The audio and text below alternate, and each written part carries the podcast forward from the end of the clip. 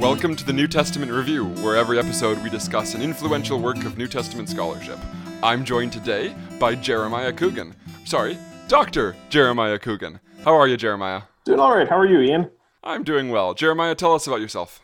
I recently finished my PhD at the University of Notre Dame, and this fall I'll be beginning a postdoc at the University of Oxford.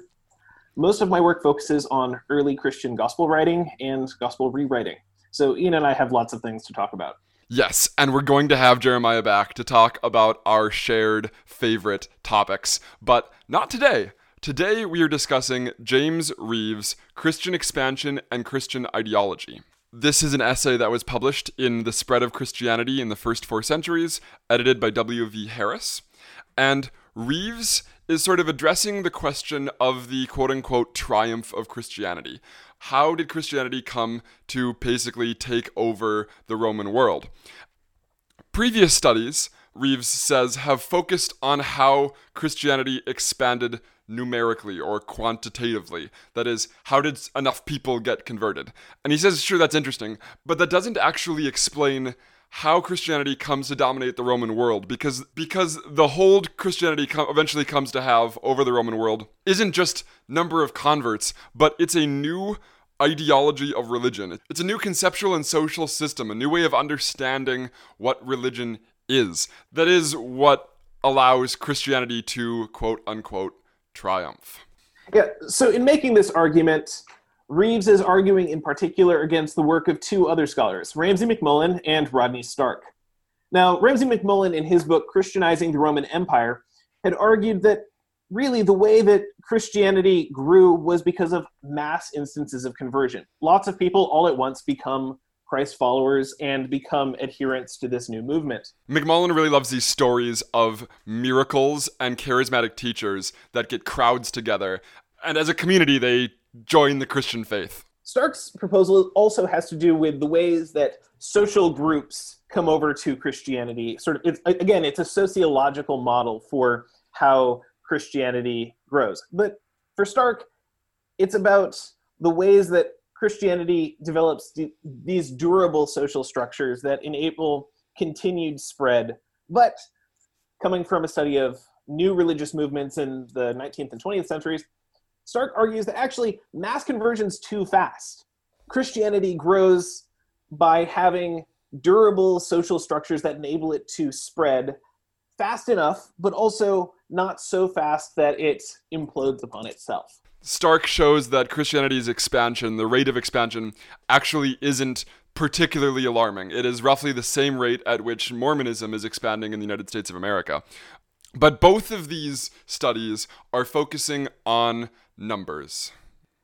And it might be helpful to say that there's been a sort of a whole co- cottage industry of subsequent studies trying to figure out exactly how we might measure Christian number, how fast Christianity grew. So MacMullen and Stark have sort of set the ball rolling on a larger conversation about how we think about Christian number. Rives, however, wants to take the conversation in a different direction and stop thinking about number as such and about the kind of thing that Christianity was to begin with. So Rives is going to argue that there are three features, three interrelated features of Christian ideology and sort of social and conceptual schemes that that distinguished Christianity from traditional Roman religion and allowed it to take over in the way that it did. And these are exclusivity, homogeneity, and totalization. So we're going to spend the rest of this episode talking through these three things. And these set it apart from traditional Roman religion, which Rives says is non exclusive, open ended, limitless. And we'll see what he means by these contrasts in a second it, it's important though that for Rives, the idea that religion, Roman religion is non-exclusive, open-ended, and limitless doesn't mean that people are free from all social constraints. There are constraints based on one's social position and ethnicity, the amount of wealth, or whether one is enslaved or free, that all influence the kinds of religious choices one can make. But still, there are different sort of religious choices available in traditional Roman religion than the ones that Christianity and this novel ideology of religion that Christianity offers makes available to people. Yeah, I mean the the very notion, or at least what it means to make choice uh, uh in the terms of religion, is one of the things that Rives is going to say makes Christianity different from traditional Roman religion. One of the things that's kind of interesting about Rives is it's actually a sort of vindication of a classic study by Arthur Darby Nock. Nock's study, titled just Conversion, is the study of this phenomenon that everyone loves to hate. And for good reason. There's plenty of things wrong with Knock. Nock characterizes this distinction between religious models as a difference between religion based on adhesion, where you just sort of join in, you add another practice onto an existing set of options, versus, on the other hand, conversion, where there's a marked transition of one's whole allegiance to a new system, a new way of seeing the world. And these terms from Nock's work come to play a big role in how Rives thinks about the difference between Christianity and other Roman religion. And although scholars have pointed out that there may be some Protestant bias and some anti Catholic bias uh, in this dichotomy of Nock, Rives is ironically going to come along and say that actually there is something to be said for the way in which Christianity is concerned to generate a holistic worldview that the varieties of practices that we categorize as Roman religion aren't interested in. And actually, that difference may matter. Ian, would now be a good time to tell people what we did yesterday? yes. Rives has published some other work that also engages Nock's distinction between adhesion and conversion. And in fact, when Ian and I talked about doing this episode, I thought we were going to do that article first. Jeremiah and I started recording yesterday and got about five minutes in when we realized we had read different articles.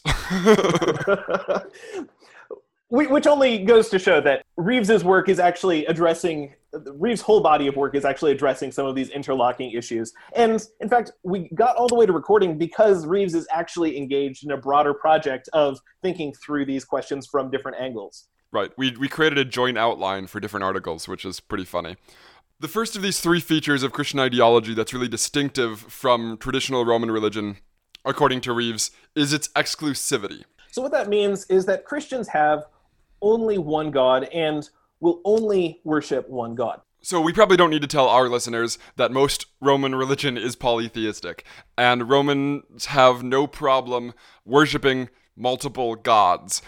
So Plutarch is a really interesting example because not only is he a priest of Apollo, but he's also been initiated into the rites of Isis, the Isiac rites, and probably part of the Eleusinian mysteries. And of course, doesn't disbelieve in other gods. So we have a polytheist who is participating as a member of major, what we might anachronistically call religious traditions. And beyond that, Plutarch also is a Platonic philosopher who believes that Plato's philosophy offers a pathway to divine truth. And it seems that, in addition, he's a participant in the imperial cult, not least because he's the priest of Apollo at a shrine that also includes a shrine for the imperial cult. And we're slipping over a bit into Rives' discussion of totalizing or totalization.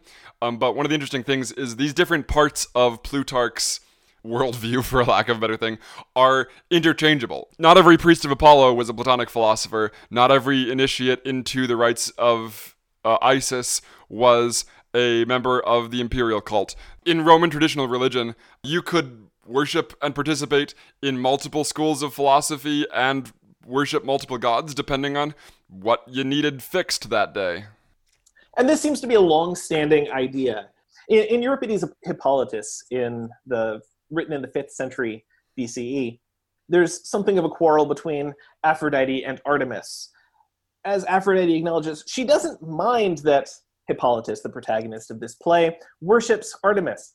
Rather, she's just offended that Hippolytus gives all of his devotion to Artemis and doesn't also give her divine honor. The problem isn't that even the gods are grumpy about other gods being worshipped. Rather, gods get annoyed when they're neglected. Now, what makes Christians really different, of course, is they have one God. And they are very interested in telling people that other gods aren't gods. In fact, they're interested in saying that other gods are demons. So, this Tertullian tells us is the main source of complaints about Christians in cities. I think this probably underlied a lot of what we call Christian persecution in antiquity, is this sort of fear that Christians are neglecting worshiping the gods that keep our city safe. But the, the point, anyways, is from a traditional Roman perspective, Christians are atheists because for some inexplicable reason, the worship of their God precludes them from participating in the other forms of worship that everyone else was part of. The best modern analogy for this idea that early Christians are atheists might be that Christians are seen by their neighbors as, as it were, terrorists. They are people who are actively working against the health and safety of their neighbors by offending the gods who keep the community safe or who, when neglected, punish the community with various sorts of natural disaster. What do you call a person who brings down natural disaster and divine wrath on a community? Well, terrorism isn't really a bad analogy here. Christians aren't the only people who think that there is one God or one supreme divine being. This is, in fact, an idea that appears in a number of philosophical systems in the Roman world, especially Platonic and Stoic philosophical systems, will argue that there is one supreme divine principle or divine being. What makes Christians weird isn't that they are monotheists in that sense. Rather, it's that Christians adamantly refuse to participate in other expressions of religion, and indeed, they, they criticize other expressions of religion as demonic and as not just unnecessary, but positively false and detrimental to human well being. Now, Christianity doesn't come out of nowhere, obviously. We have uh, made a big point in talking about Christianity as a kind of Second Temple Judaism in this podcast. And this feature of exclusive worship of one God is something that Christians very much inherited from Judaism. Jews in the first century are monotheists. We have uh, the Wisdom of Solomon polemicizing against polytheists. They have multiple or different ways of talking about what the pagan deities are. Um, some people think they're just human folly, just human error. Other people think they're angels of a sort. We even have Alexandrian traditions that recognize them as other manifestations of the one true God, or a particularly fun tradition in which Moses actually sets up the traditional re- religions of Rome and Egypt as something to sort of let these non Jewish people bide their time.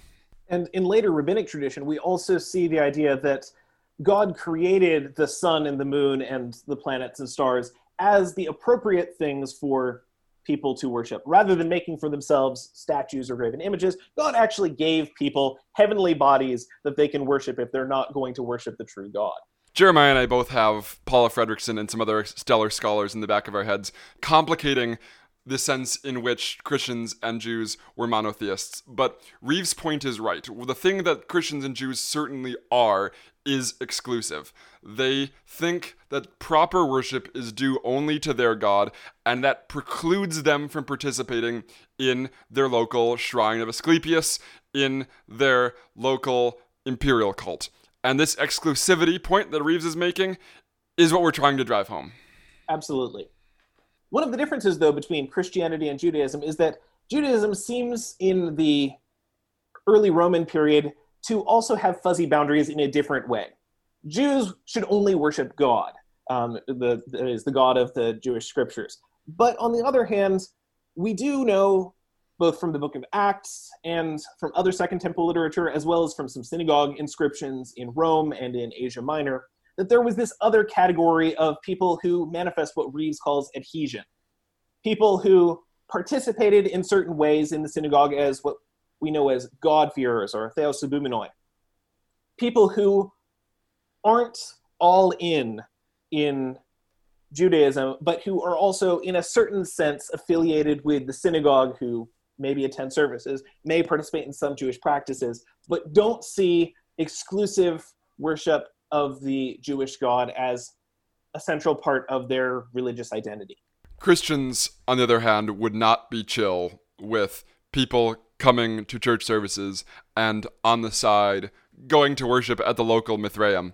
Their polemic against pagan deities goes right back to our first author in the entire Christian tradition, Paul, who condemns other deities as demonic forces. So, what are the consequences of this idea of exclusivity that Rives identifies as so central to Christian ideology? First of all, as Rives suggests, this dichotomy imposes a coherence on everything else. only in the sort of dualistic worldview where you have God on the one hand and demonic evil on the other, does it then become possible to create a dichotomy where you have Christianity on one side and a single thing that is paganism on the other? And this dualism has implications for thinking and for doing, for thought and for practice. Various sorts of practices and behaviors that are not typical of or acknowledged by Christian communities become identified as demonic. Either a set of ideas, a set of practices are Christian, or they're part of this lumped together thing that is paganism, that is demonic. Right. So this actually is the creation of paganism as a category. If you had walked into a Roman household in the first century, their worship of Lares and Penates, the household deities, would have been radically distinct for them from the imperial cult they participate in, which would be radically distinct from the Eleusinian mysteries they participate in, which would they wouldn't think has anything to do with the fact that they visit an Asclepieion to get medical attention from the, the priests of Asclepius they wouldn't have viewed these as part of a coherent worldview of paganism. It is Christianity saying we can't do all of these things because they're run by demons, and we worship the one true God that actually sort of creates paganism as this sort of mirror image that brings together lots of different practices, traditional practices of first century Romans, and says they're all part of the same category. This idea influences paganism too, though such that several centuries later, the emperor known as Julian the Apostate in the mid 4th century is able to think of Hellenism as a religious system in opposition to Christianity, or what he calls the religion of the Galileans. But this Christian creation of paganism then doesn't just impact how Christians think, but in the long run, it also impacts the thing that Christians call paganism. Absolutely. So Rives' second category is homogeneity, and that is a sort of drive for uniformity of practice and belief. Now, if you've listened to our Walter Bauer episode or our Marcion episode, you'll know that there is, of course, a variety, a diversity of practice within an ancient Christianity. Rives isn't denying that. He isn't arguing that all Christianity is homogenous. He is saying that the exclusivity of Christianity actually produces a drive for homogeneity. If there is, in fact, only one God and one proper way to worship Him, then you need to get everybody worshiping that one God in the proper way, which is, of course, your way. And so we see in the varieties of Christian practice, everyone is striving, or at least almost everyone, is striving to get people to worship God the way that they want God to be worshiped. Christians were again somewhat odd. Diversity of practice was normal in traditional Roman religion. Even for the same deity, say Apollo or Zeus, each region or city or temple would have their own distinct practices, often quite similar, but sometimes also quite different for worshiping that divine being. There wasn't any concerted effort to homogenize. Even if some cults, for example, the cult of Mithras, had broad international similarities, homogeneity was not a norm or even an aspiration. Diversity of belief was assumed, and insofar as there was any homogeneity, that was a side effect of other factors rather than itself being a goal. Right, from one temple of Apollo to another, you might find very different kinds of sacrifices being offered. You might discover very different visual representations of Apollo. You might find different rituals being practiced. And this wouldn't have been an issue to worshippers of Apollo. They, they considered it natural and good that people in different places um, had different ways of reverencing even the very same deity. So while Rives is saying that this is a distinctive of Christianity, he does point out that there is a parallel in Roman philosophy. We do see Platonists who are trying to sort of homogenize and standardize the way the philosophy of Plato is being taught. They're looking back to one and the same founder who they have beliefs about his doctrine and are saying, no, actually, Platonism should look like this. And interestingly, Rives notes that the rhetoric of heresy that Christianity would come to adopt, that is, heresy is novel, heresy arrives from personal vanity, and that her- heresies are diverse while the truth is homogeneous and unified, that this rhetoric may actually be borrowed from Platonic polemic. This is the way Platonists criticize other Platonists. In light of this, it's worth noting that a number of early Christians, including figures like Justin and Clement, will describe themselves as philosophers, as teachers of philosophy, and borrow this sort of sociology and ideology of the philosophical school from Roman period Platonism as a way of trying to articulate to broader audiences the kind of distinctiveness and exclusivity and homogeneity that they believe that Christianity has. This isn't true of all Christians, but it is one of the ways that Christians try to communicate the nature of Christian belief and practice to their contemporaries in the Roman period one other point here to add is that Platonism isn't the only place where we see these attempts at homogeneity and standardization. We also see something quite similar in Roman period Stoicism, where again, Stoics are trying to sort through and standardize Stoic beliefs, again, going back to the teachings of esteemed founders, especially Chrysippus, Cleanthes, and Zeno, as figures who provide a set of doctrines that should be homogenous and standardized because they're representative of truth and of the nature of the way the world works. And like exclusivity, Christianity's strive for homogeneity may also be borrowed from Second Temple Judaism. And the most explicit evidence we have of this is actually the various sects of Judaism in the first century do all evince this sort of desire to homogenize religious practice. The most explicit evidence, of course, comes from Qumran, where we have all these polemics against the way the temple cult is currently being practiced, and polemics against the Pharisees, the lover of smooth things, they call them. And they condemn their co religionists as sons of darkness. These are these are contemporaries of Paul who are saying the way other people worship the one true God is wrong and the way we do it is right. And this example doesn't come from Rives, but I think probably Jubilees, which, which we discussed in our Hindy Najman episode, evinces the same sort of thing. We have here put on the lips of Moses a sort of polemic against other contemporary Jews' calendrical practices to sum that up briefly, this doesn't mean that in Second Temple Judaism there was, in fact, homogeneity. Rather, the polemics that are in evidence from the texts at Qumran and from our other evidence for Second Temple Judaism show that there was an aspiration of homogeneity, an idea that uniformity of practice and belief was a positive good. It was the way that things should be. Right. That's what sets apart Christianity and Judaism here and philosophical schools from traditional Roman religion is this aspiration or drive for homogeneity.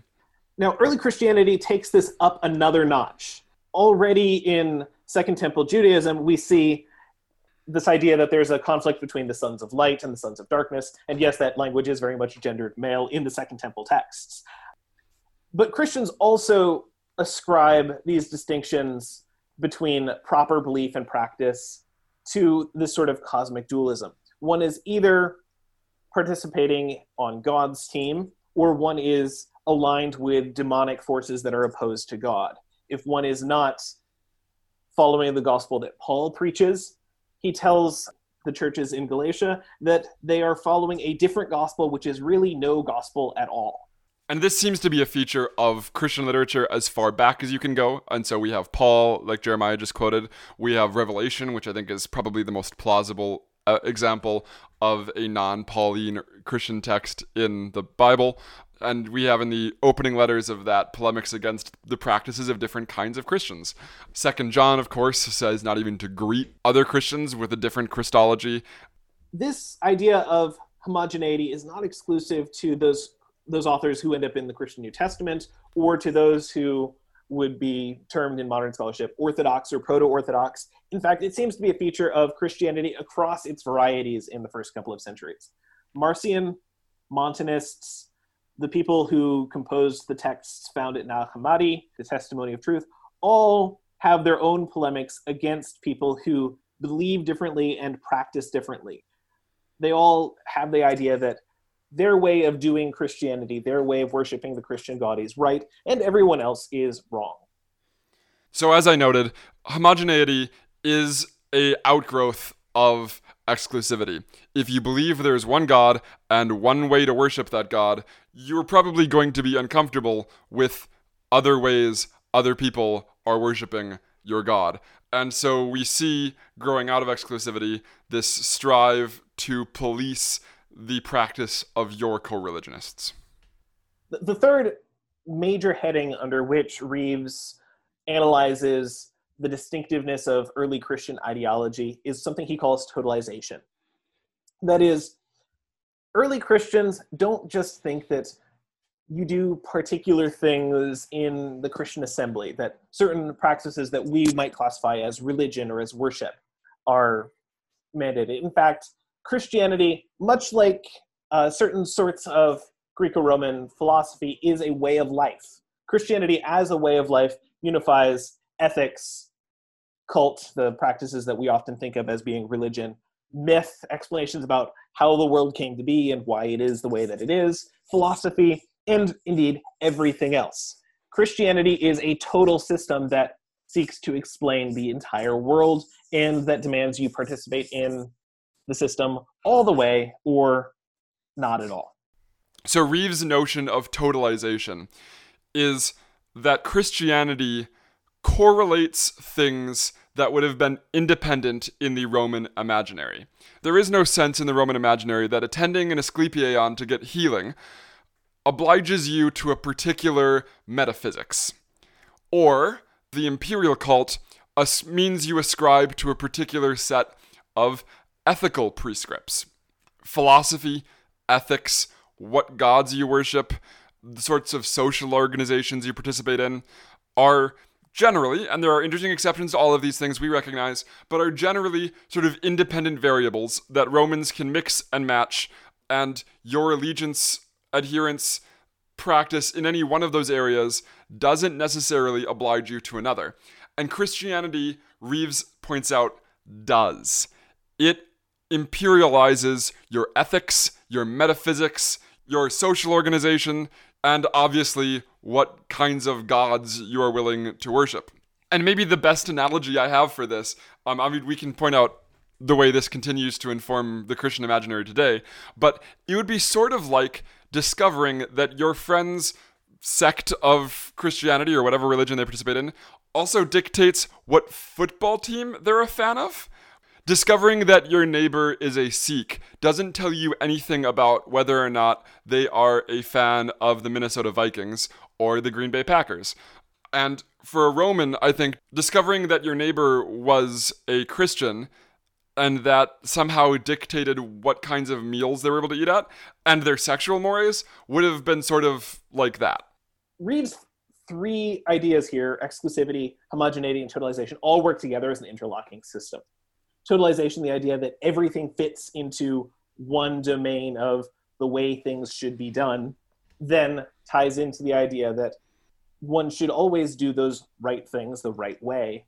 And that sort of homogeneity one should always do the right things the right way think the right things and do the right things in the right way then ties into the idea that if there's one right way to do things you shouldn't do things the wrong way so all three of these ideas fit together to form a distinctive christian ideology that again wouldn't have made sense to contemporaries in the early roman world so Jeremiah noted that Justin thinks Christianity is both a cult and a philosophy, and these would have been different categories. But he's saying that this this thing that ha- that dictates what kinds of gods we worship also is a philosophy. And one of Rives' really interesting sort of illustrations of this is a polemic of Lactantius, where Lactantius says that the problem with paganism is that their cults lacked philosophy, and their philosophy lacked cult. This is an uncharitable caricature. Uh, surely we have people like Plutarch who are philosophizing cultic worship, and more interestingly, ancient philosophies did often give a way of life. But there is a distinctive that ancient people were aware of that Christianity is a sort of conceptual blending, uh, that Christianity is colonizing different areas of ideology and social practice and saying, this one way of viewing the world is going to dictate everything else. Lactantius is writing this in the early fourth century, at which point Christianity has largely won in the Roman Empire. But this distinctive point about Christianity that it combines cult and philosophy isn't new for Lactantius. He's rather giving us a really clear expression of idea that goes back at least into the second and we would argue in Rives or even into the first century. So it's worth just noting that this too has its roots in Judaism, which dictates not only the God you worship, but also ethics and a way of life. And there are, of course, good philosophical analogs. We've already mentioned sort of the Platonic philosophies involve a way of life and an ethic as well as a metaphysics.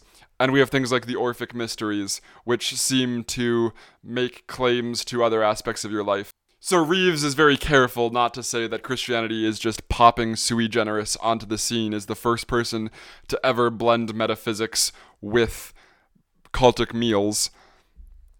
But the point is that the degree to which Christianity is totalizing, alongside its exclusive claim and drive for homogeneity, together form an ideology that allows for the sort of takeover this is a point I think I got from Ehrman, but Ehrman notes that when an Apollo cult gets a convert, the Zeus cult down the street doesn't lose that adherent.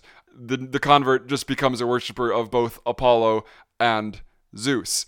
Whereas when Christianity gets a convert, not only does does the Apollo cult lose a convert, but any ethical system, any social systems, any political ideology that this person had also gets taken over.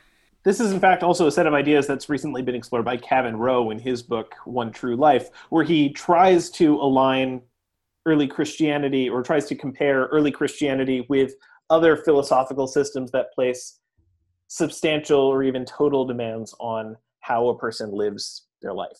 But it's important to note here that Rives probably wouldn't use the language of conversion here working off of Nock's categories, he instead used the language of adhesion rather than conversion. One can be an adherent of Platonic philosophy and the local Mithraeum and the local imperial cult, but one converts to Christianity insofar as one adopts a total system, a total way of life, something that doesn't really make sense in traditional Roman religion, where one can be an adherent of multiple cults but not necessarily a convert to any of them, insofar as conversion implies a radical transformation of one's way of life and one's allegiances that is exclusive of other sorts of commitments.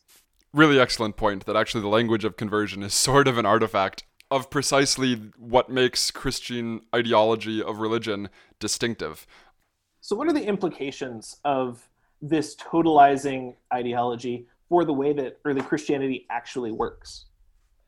One of the key points that Rives demonstrates is that this idea of a singular and comprehensive way of life also leads to a distinctive sociology of early Christianity with specific kinds of authority structures and clear demarcations between in group and out group members and those who were beyond the pale, who were outside of this way of life. So Paul becomes a Christian leader who is presumably not only instructing his churches about the proper way to worship, but also is writing letters to Corinth telling people who they can and can't sleep with, as well as where they can and cannot have supper. Paul is interested in regulating, it seems, just about every aspect of the life of the Corinthian Christians. One of the things we really like about Rives' article is the way in which he shows that the distinctive ideology of early Christianity actually develops out of Second Temple Judaism. Christianity is new in important ways, but it's not brand new and altogether discontinuous from what comes before. So here the question to answer is what makes Christianity different from Second Temple Judaism? We've pointed out that within each of these things there are degrees. Jews tended to think of idolatry as human error, whereas Christians literally demonize uh, their opponents. And this turns into a strong emphasis on missionary activity. If you listen to our Paula Fredriksen episode, you will know that there is a live debate over whether or not Second Temple Jews engaged in proselytization. I say yes, but even so, it seems that there was a drive in, within Christianity that was distinctive, even in contrast to other Second Temple Jews, for evangelism.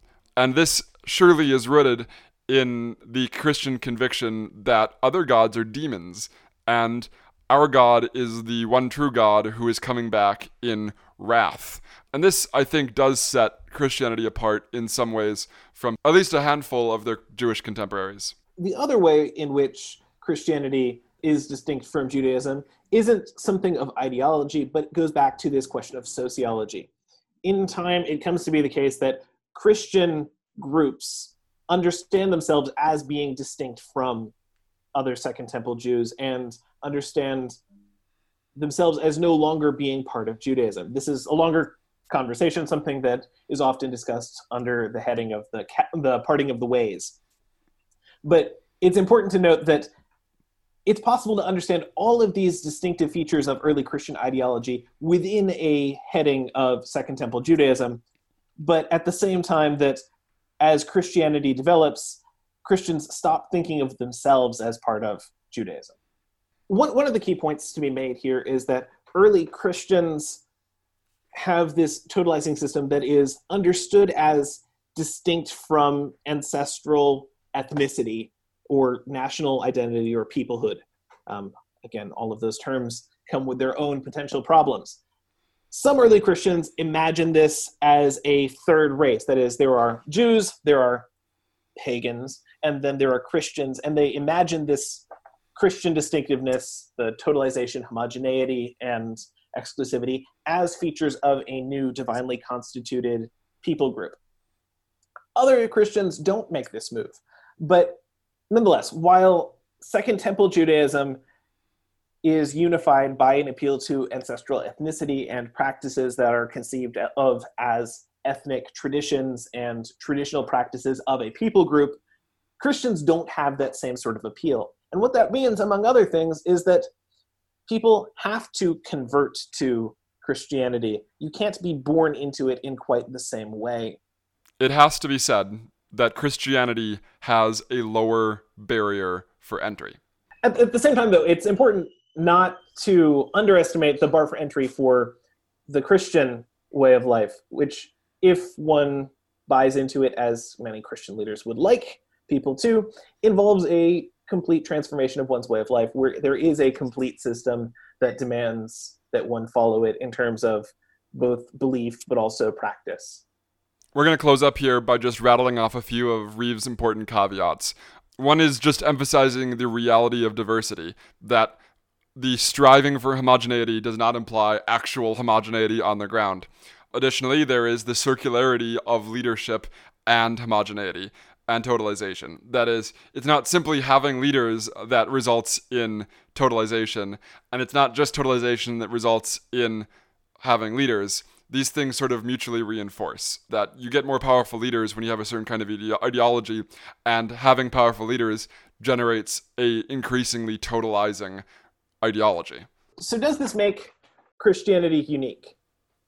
Rives answers yes but in a qualified sense.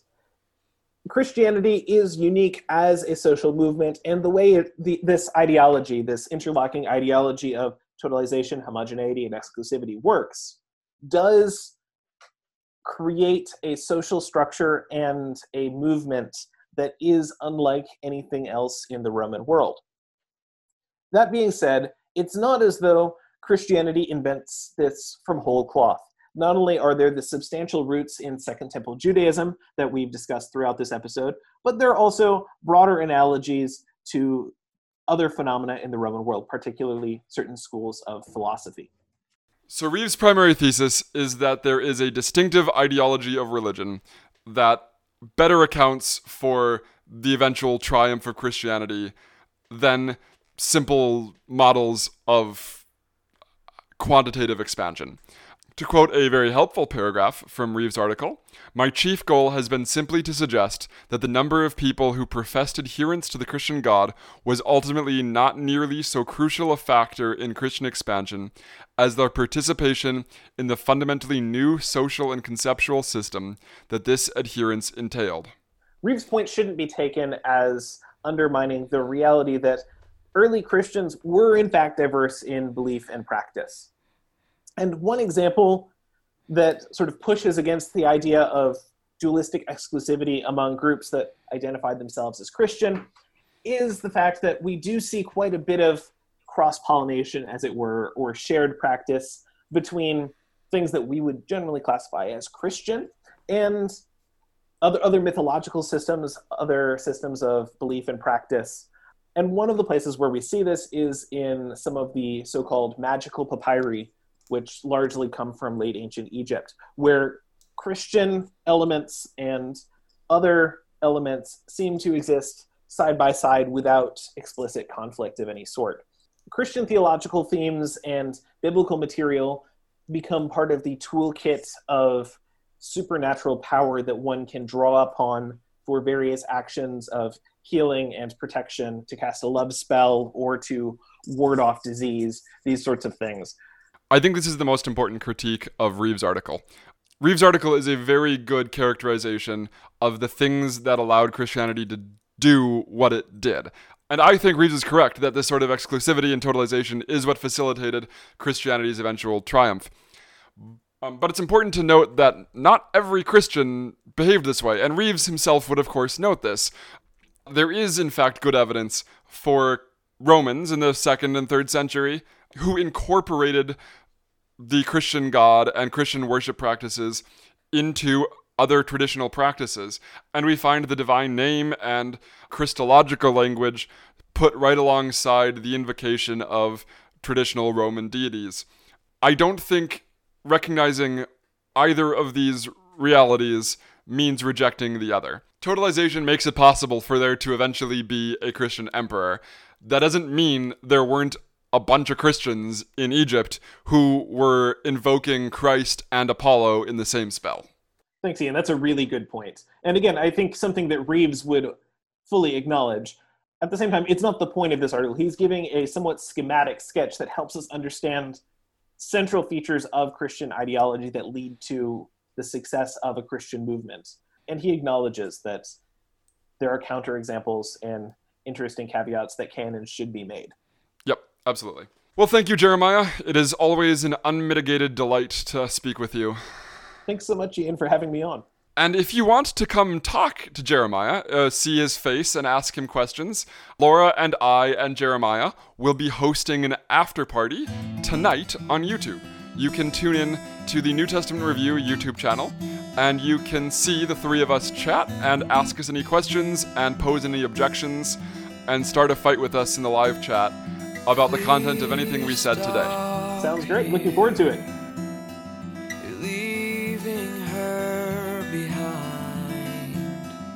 I've seen brighter stars than